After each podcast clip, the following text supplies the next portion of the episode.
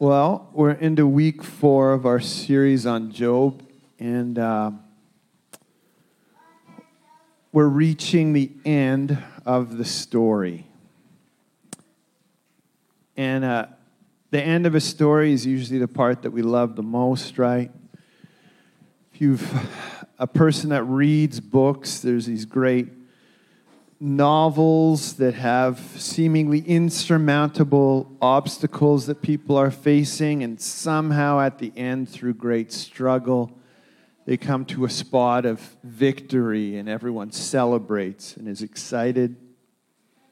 Um, we love the end of uh, those romantic comedy movies, if you're a fan. Some people call them rom coms, where this just this unlikely couple they should never end up together. And then there's all of these hijinks and awkward moments and people bumping into each other. And, but somehow, towards the end of this movie, they all end up together. Uh, we love great sporting events where the Flames score a winning goal in triple overtime. We're believing we'll have one of those seasons coming up shortly with more wins than losses. But we love it, right? The end of the story. So that's where we're starting today is, is heading to the end of this book of Job that we've been journeying through. And I'd love to hear, hear from you actually if there's things that have resonated with you or things that have gone, hmm, that was actually helpful or something I hadn't thought. Or even if you have questions, you can go ahead and shoot me a, a note. Wendy Jones sent me a little email this week that was just encouraging. She said, actually, this Job study has been pretty helpful for my own situation, and that was just very kind. Um, but it's an odd book, and we're reaching the end here. So, Maybe you've been away for a few weeks, but I'll just give you a quick recap on the story of Job so far so that we're all kind of on the same page this morning. So, right back to chapter 1 of Job, we know that Job was a man of complete integrity who feared God. Complete integrity who feared God. Then Satan, the accuser, comes around, you'll remember from week two, and says, Ah, he just follows you because you bless him and you look out for him and you make his life easy, and that's the only reason that he serves you. And, and he asks God if he can test Job. Then we find that Job ends up in this uh, period of, well, really incredibly difficult suffering. He loses all of his wealth, he loses all of his kids, and then he loses his health. And he's really reduced to a shell, essentially, of who he was before. Even his friends kind of desert him, uh, except for three. Three friends who come and they gather, and at first they're great, and they just sit with him in silence and comfort him. But then they end up in this spot where they're debating Job and just arguing with him for seemingly forever about the nature and the root of suffering. And that leads us up to the point that we find ourselves now, today. And we find that throughout this exchange with his friends, Job has been calling out to God for any sort of response. He, he's just going, God, can, can I talk to you? But I want to look at a few of these verses. We haven't touched on it a lot so far, but a few of these verses. So, Job chapter 30, verse 20, it says, I cry to you, O God, but you don't answer. I stand before you but you don't even look. This is an honest prayer. God, I'm calling out to you, and you're not even answering. I'm trying to catch your attention. If you've ever been somewhere and you're trying to wave at someone, and they just seem oblivious to you, and then the person behind that person feels like you're waving at them, and then it's awkward. This is what Job was experiencing. He just can't seem to get God's attention or an audience. Job 9:33 Job says, "If only there were a mediator between us, someone who could bring us together."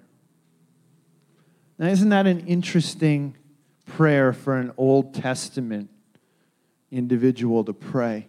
God, if only, if only there was someone, someone between us that, that I could talk to. It's like Job was saying, I needed Jesus. So, even as we're looking at the story, isn't it interesting that Job's longing for something that now we get to sing about and celebrate and be thankful for? That's what Job was asking for, is what we get the privilege of having. Job 29, 1 to 5. I long for the years gone by when God took care of me when he lit up the way before me and I walked safely through the darkness. When I was in my prime, I love this line God's friendship was felt in my home. The Almighty was still with me, and my children were around me. So there's something in Job that's longing for this point where he knew the closeness of God. He knew an, an intimacy with God. I love that picture of the friendship of God was felt in my home. And now he feels like he's in a spot where God's just lifted his hand right off him. Feels alone, feels isolated, and his prayer is just God, please, please, can I, can I have an audience with you? So, have you ever heard God speak to you before? Like, would you say, yeah, there's been moments where I knew God was leading me, or maybe you've heard Him like audibly speak to you? And I want you to think about those kind of moments right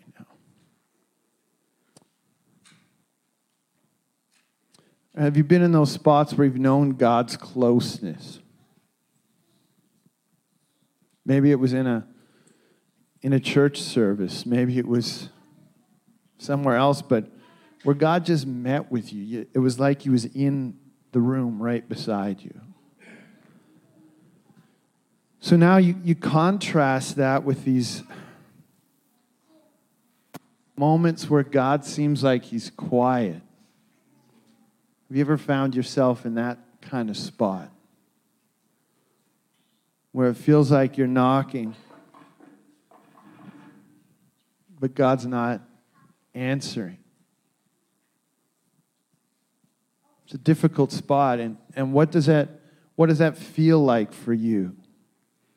What does that do in your heart when you, like, I, I've known the closeness of God, I've heard Him speak, and now it's like He lifted His hand right off my life. There's a crazy period between the end of the Old Testament and the start of the New Testament where God's quiet for hundreds of years. Now imagine going through that, where, where they don't have the voice of God, the leading of God.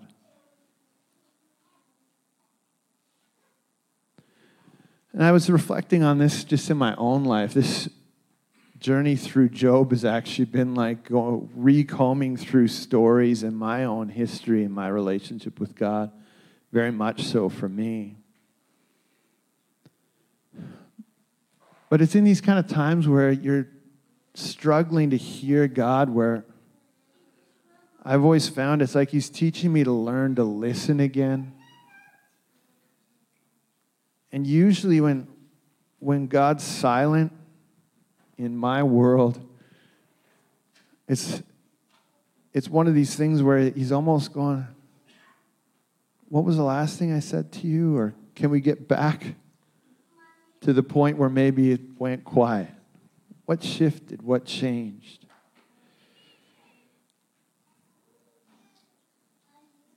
So we re- we'll revisit some of that in just a moment, but in this story, Job makes these prayers, and finally, towards the end of the whole book, God speaks. Job 38, starting in verse 1. Then the Lord answered Job from the whirlwind. Who is this that questions my wisdom with such ignorant words?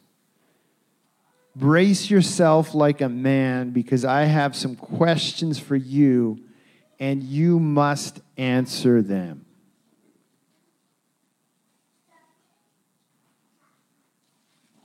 Isn't that a pretty powerful way for God to respond? Job's been pestering him with questions now for some amount of time, and then God just says, Listen, you're going to need to brace yourself because I have a few questions for you. But I also love that, that he speaks to Job out of a whirlwind.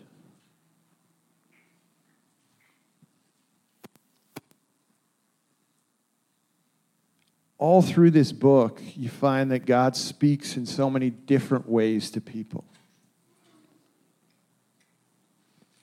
And I love that that's how God works because it's a helpful reminder for us that God doesn't get stuck in a pattern or a predictable way. And when we think we've got him cornered and we think we have a formula so he will do everything that we want him to do, these kind of stories and moments remind us that God's bigger, God's greater, and he just might speak differently. So he speaks to Job in a whirlwind here. But then you'll, if you'll recall, there's a, a prophet Elijah that God's going to speak to, and he doesn't speak through a rushing wind. He speaks in a whisper in that case. Then in Acts chapter 2, there's a sound of a mighty rushing wind again.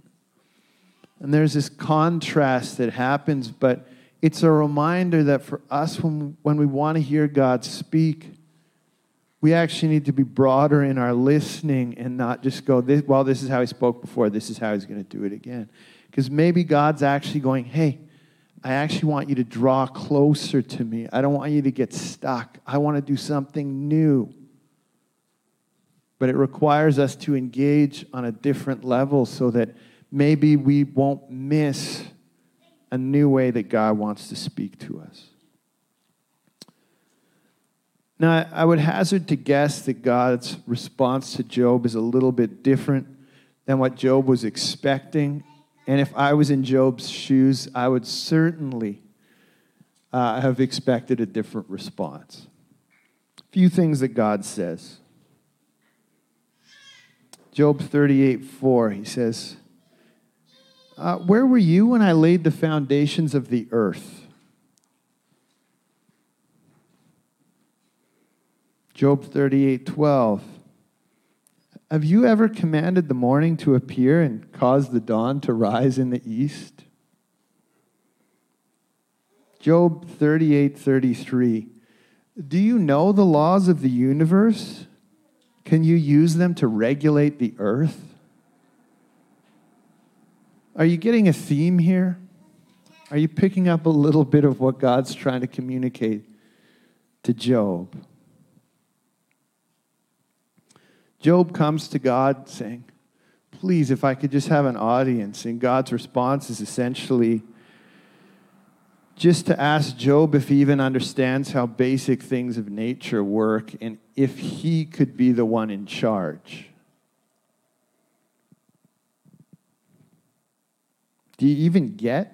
Like, are, are, you, are you calling the sun to rise in the morning?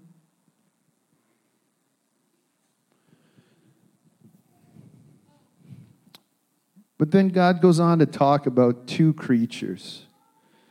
One is called the behemoth, and one is called the leviathan.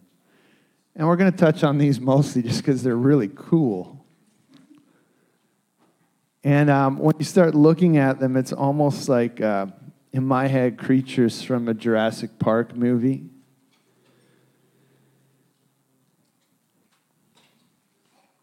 And I'd love to read the whole section, but just for time, we'll keep going. But there's one that's called the behemoth. And it's described as this massive, powerful creature with a tail that's like a cedar tree. Like a tail like a cedar tree. It's not like a little dog's tail wagging, it's not some small creature. This is big massive animal. This is what it says in Job 40 24. No one can catch it off guard or put a ring in its nose and lead it away. So there's this picture of this big, massive, powerful creature that, yeah, nobody's going to be in charge of. Then Job 40 1 1 to 5, we hear God talk about this Leviathan, and this seems even more intense than the behemoth. But it says, Can you catch Leviathan with a hook or put a noose around its jaw? Can you tie it with a rope through the nose or pierce its jaw with a spike? Will it beg you for mercy or implore you for pity? Will it agree to work for you, to be your slave for life? Can you make it a pet like a bird or give it to your little girls to play with? So he's describing this massive, powerful creature that doesn't make a nice house pet, that you can't tame, and that you can't control. And uh, in studying these, these are these kind of things in the Bible that many people will kind of have different points of view on. There's one commentary I was reading, and they essentially said, Oh, yeah, the behemoth is just a hippo or an elephant. But when I think of a hippo's tail, I don't think of a cedar tree. It's that tiny little thing with some wispy hairs. Or uh, same commentary says that this leviathan is oh, it's the crocodile.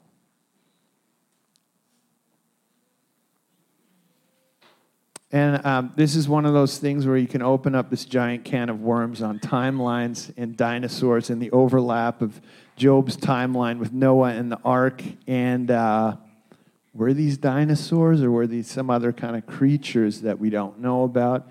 Is it metaphor?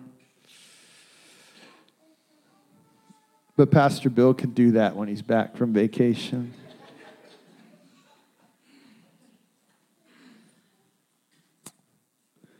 But something about these just doesn't seem to line up with a hippo or a crocodile. That's all I'll say on it.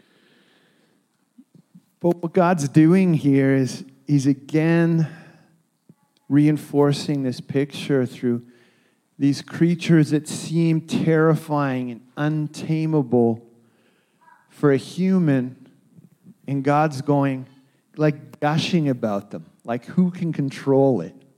It's too big, it's too great.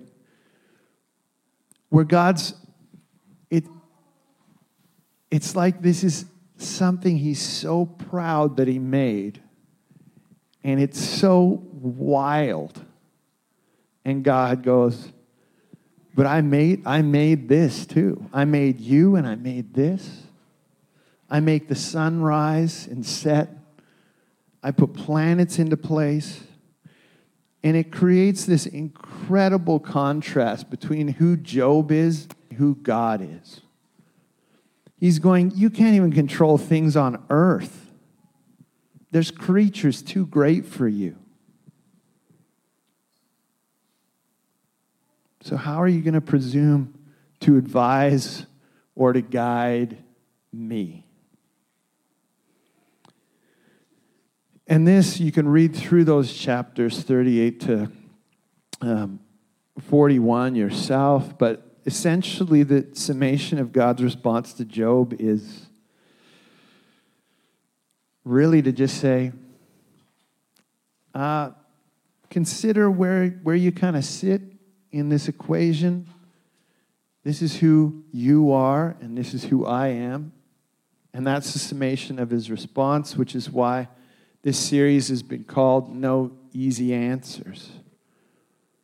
It's because God didn't just explain everything perfectly for Job, and it almost feels like we can try and go, well, here's exactly what God was meaning by this, and we can try and cram meaning, but God's basically just going, I'm massively big and powerful, and you're Job. And it almost feels like you cheapen it by trying to add more than what God said in his response. And then we get to Job's response back to God. And I'll read through a few things, but to me, it really seems like Job gets the message from God very, very clearly. So, Job 40, verse 3 to 5, it says Then Job replied to the Lord, I am nothing. How could I ever find the answers? I will cover my mouth with my hand. I have said too much already. I have nothing more to say. So Job's going, uh, may have shot off from the mouth just a touch there. And um, maybe I, I was a bit bold in what I said. I'm just going to cover my mouth. I'm going to be a bit more quiet, and I'm just going to learn. Then he replies again in Job 42. Job says, I know that you can do anything, and no one can stop you. You asked, Who is this that questions my wisdom with such ignorance? It is I. And I was talking about things I knew nothing about, things too wonderful for me. You said, Listen, and I will speak. I have some questions for you, and you must answer them. Then listen to this line I had only heard about you before, but now I have seen you with my own eyes. I take back everything I said, and I sit in dust and ashes to show my repentance. So Job comes back incredibly humble and with a clear understanding of where he sits before God. But just think about that one line I'd only heard about you before, but now I have seen you with my own eyes.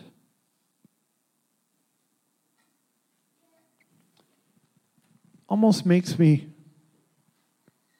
kind of curious as to what shifted in that relationship, right?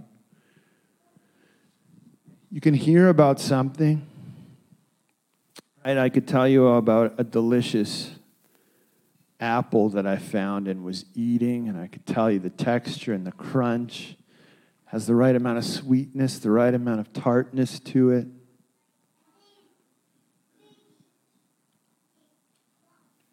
You've heard about it,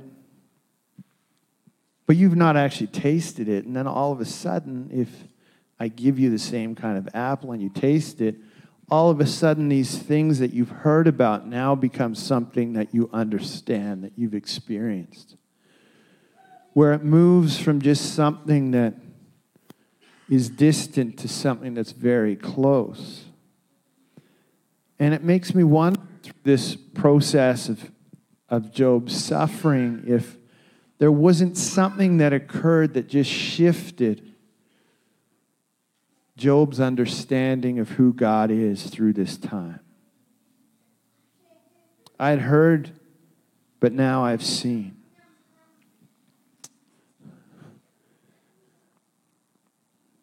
And if you've been through a period of suffering in your life, maybe you can identify with this as well.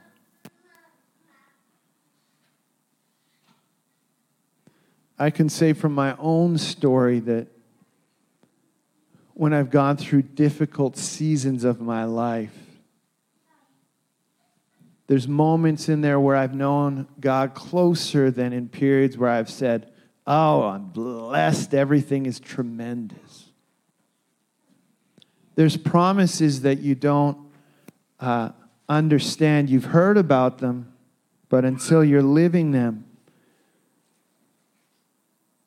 not maybe seen them face to face, you've not experienced them. So consider a promise where God says, I'll, I'll, be a husband to the widow, or I'll be a father to the orphan.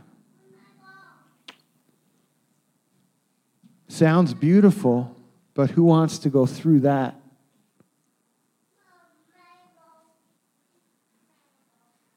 To know God as father to the orphan, it means that something happened here that's left you as an orphan.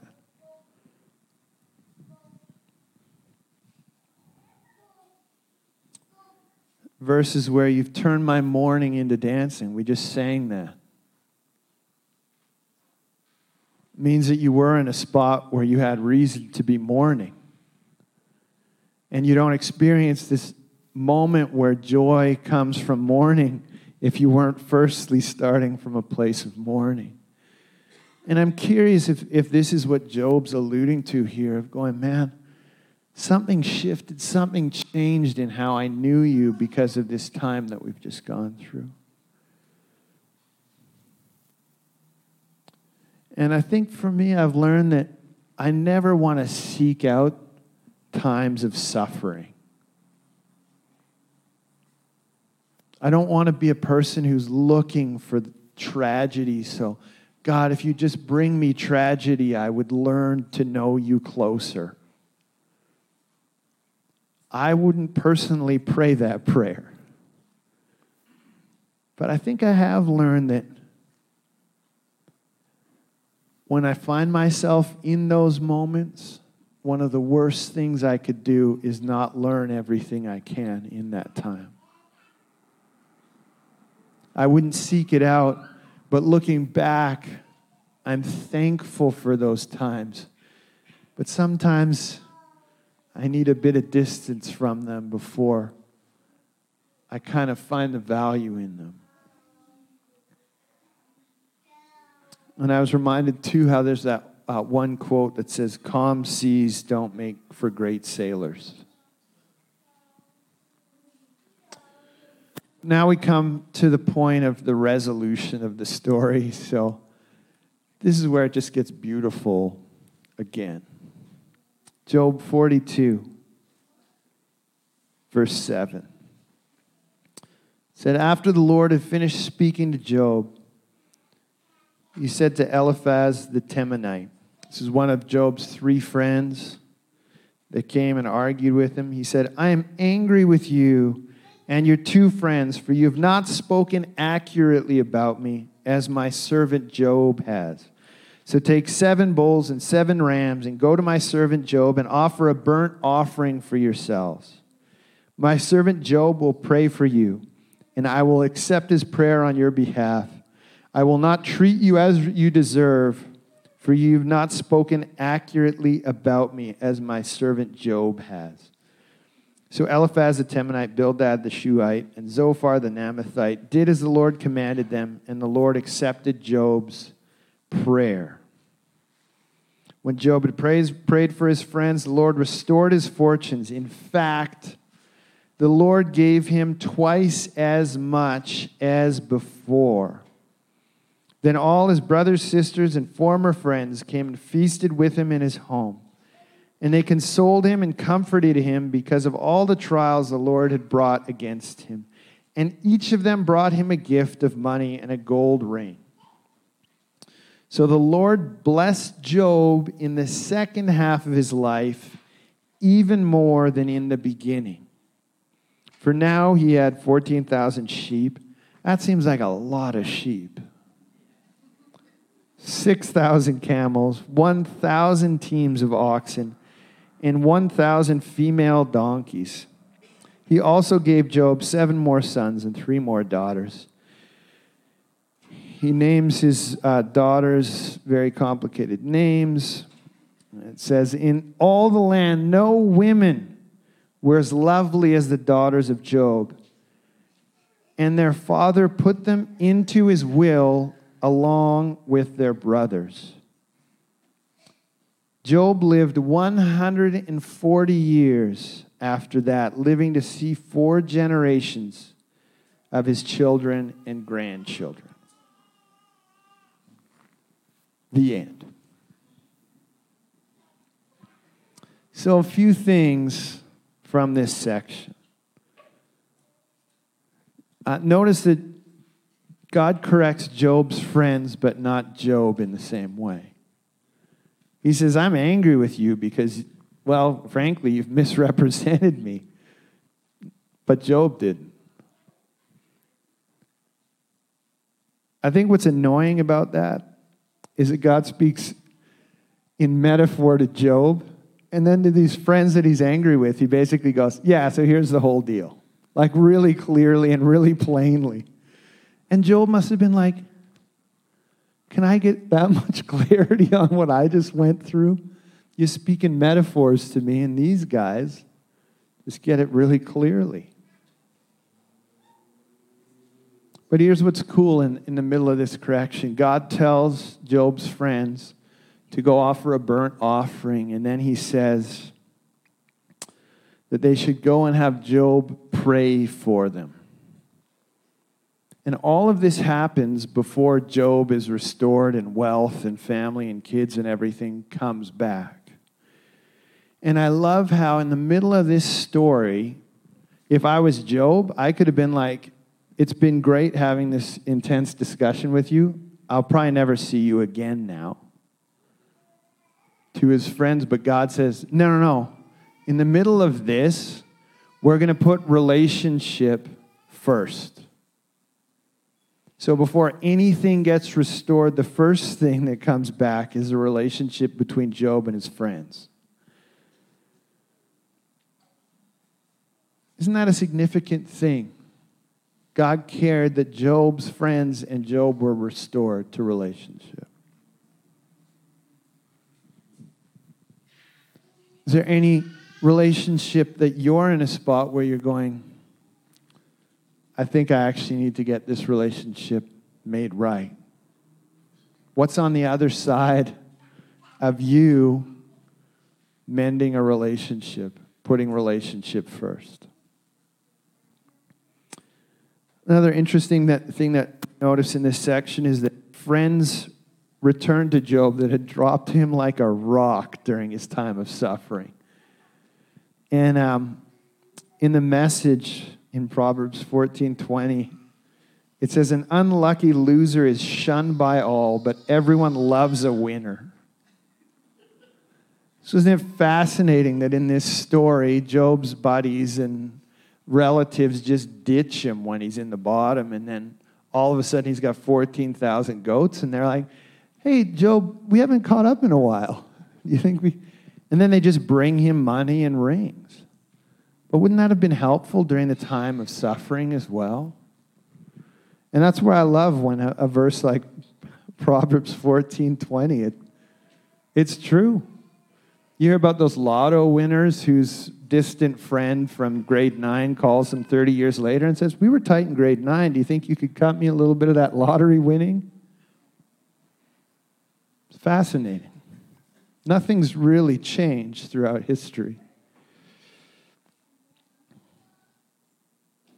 Then we find that Job has double of everything. If you compare the numbers from Job chapter 1 to the numbers in Job 42, it's literally double everything as far as his livestock and wealth. Double of everything. And then there's this interesting um, part where he has three daughters that are incredibly beautiful. Um, and it makes you wonder what the daughters before looked like, if now these ones are mentioned as extremely beautiful. Why include the contrast? I don't know. But then also cool is that Job includes them in his will. This would have been totally against the custom of that time. So, this is this outward picture of something changed during this time of Job's suffering even how he related to his daughters, now had shifted. And there's something I I'd have to do further study, but just to me, there's something beautiful in that part that is included in this story.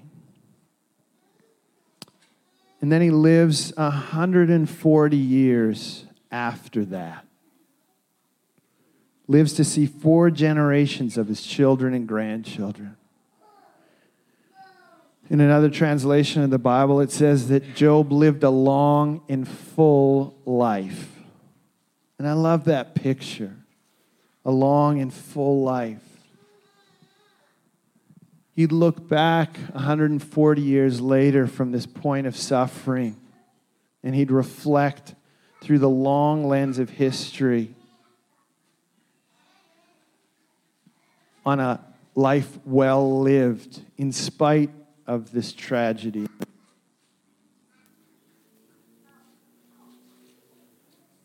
So I just have two final thoughts on this book of Job, and then we're gonna we're gonna take some time to pray.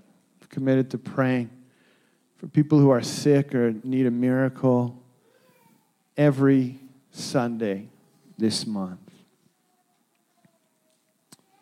But two final thoughts. I'm sure there could be lots more.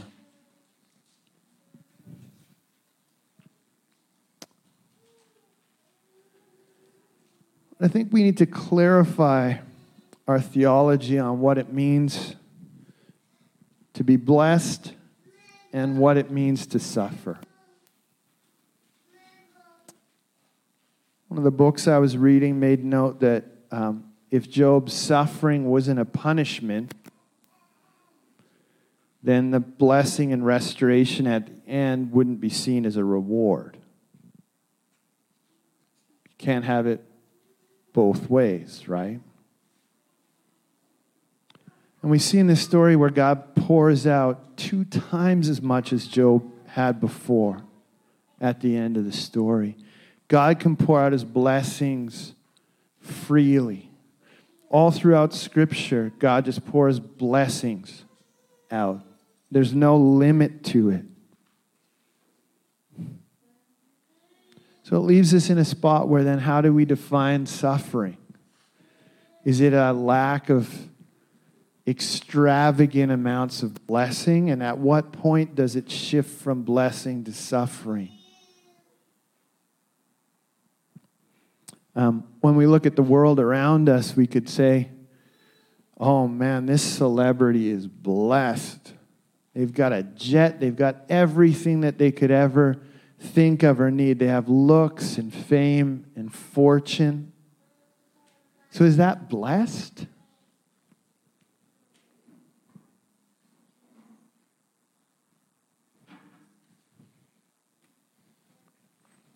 Would you trade your current spot for theirs and just go, yeah, I'd take that for sure?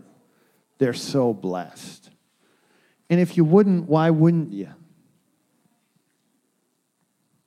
Or if you would, how come?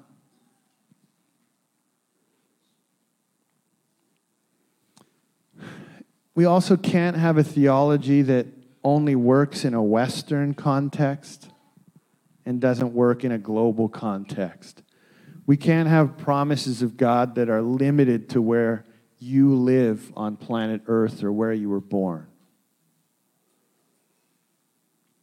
So, if our perceived lack of blessing or suffering could be conserved, or, well, let's put it this way. If our idea of suffering from our Western perspective could be seen in another place as someone who's incredibly blessed, where does that leave our idea of what suffering and blessing are?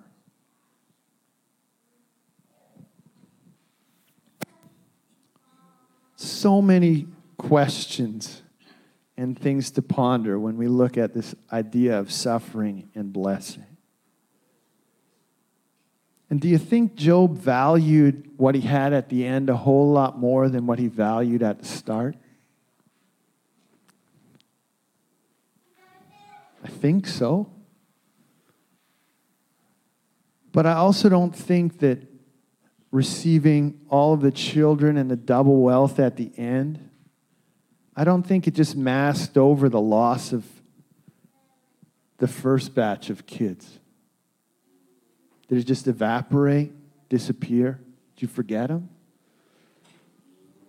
I think we need to clarify and broaden our understanding of what it means to suffer, but also what it means to be blessed. Jesus says in Matthew 8, What do you benefit if you gain the whole world but lose your own soul? What do you benefit if you gain the whole world, lose your own soul? The last thought. This entire book of Job to me seems like a call to trust God even when we don't understand everything. Even when everything isn't laid out perfectly clear, when God doesn't explain everything and doesn't include you in the planning meeting for the next stages of your life. This book is a reminder to trust Him even when we don't understand. So, what do we trust in in spots where we don't have the full picture? We trust in his character, we trust in his history, we trust in his faithfulness, we trust in his wisdom. We trust in, in who he's been and what he's done in our lives thus far. And this is what faith actually looks like it's a steady trust in who God is, regardless of our current situation. But it's not a passive or a dismissive faith. Job kept trusting God through the entire book, through massive high and massive low, and everything in between. In Job 13 15, he says, God might kill me but I hope in him. God might kill me, but I hope in him.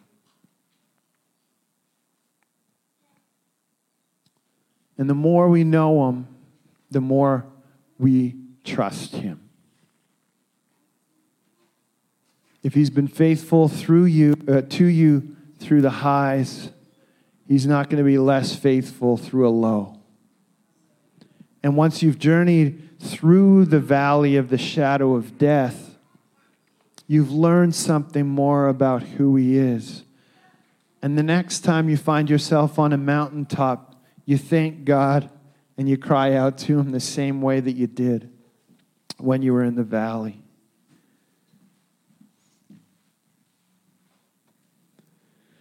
No matter the season, Job put God first in the, in the early sections of the book.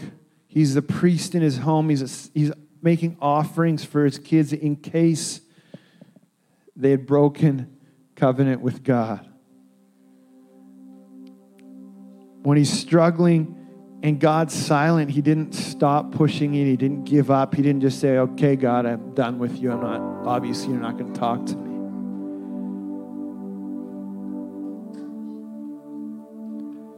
And when he was restored, God's at the center of it again. Through every season, learning to trust in God.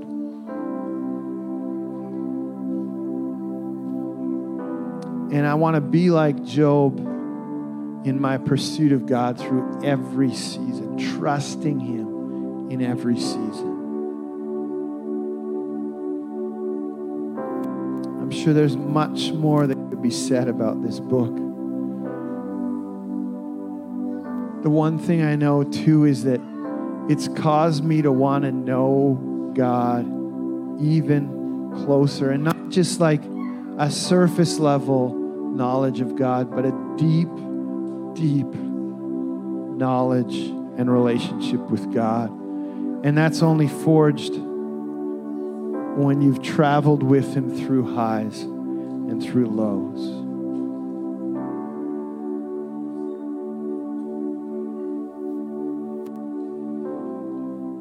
So we want to take some time to pray this morning. We're going to pray for healing. We're going to pray for miracles. But just before we get to that, I want to take a moment.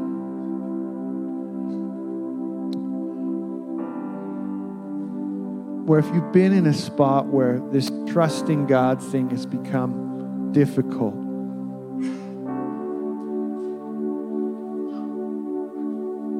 I just want to pray for you. And I'm not even going to get you to raise your hand or anything. It can be a very personal thing.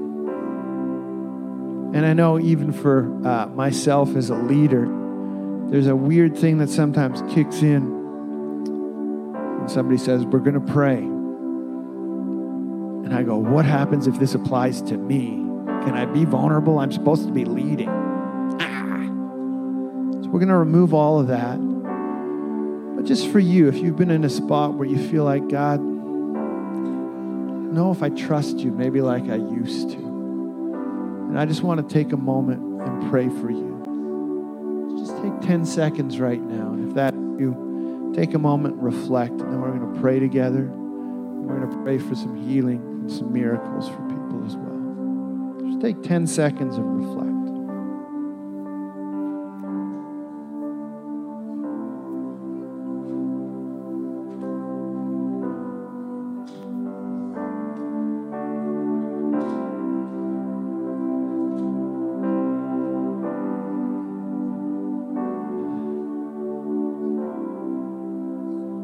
God, I thank you that through this journey, through Job, God, through highs and lows, we've seen the story of a God who can be trusted, even when we don't get everything, even when we can't understand, even when it's beyond our ability to understand, God. We thank you that you're wise, that you're loving, and that you're trustworthy in the middle. God, we thank you that you're faithful. We thank you that you're good. We thank you that you're kind. We thank you that you're not here to destroy us.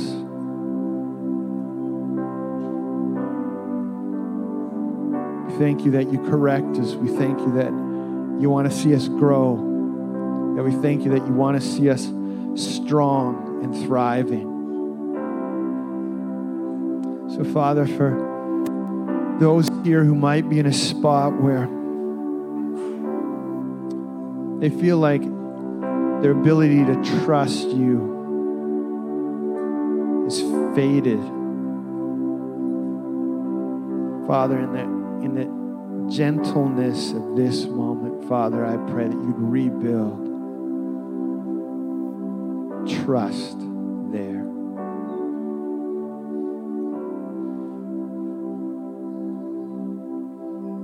whatever that looks like and however that process starts, Father. We invite you here to remind us of who you are, remind us of your faithfulness.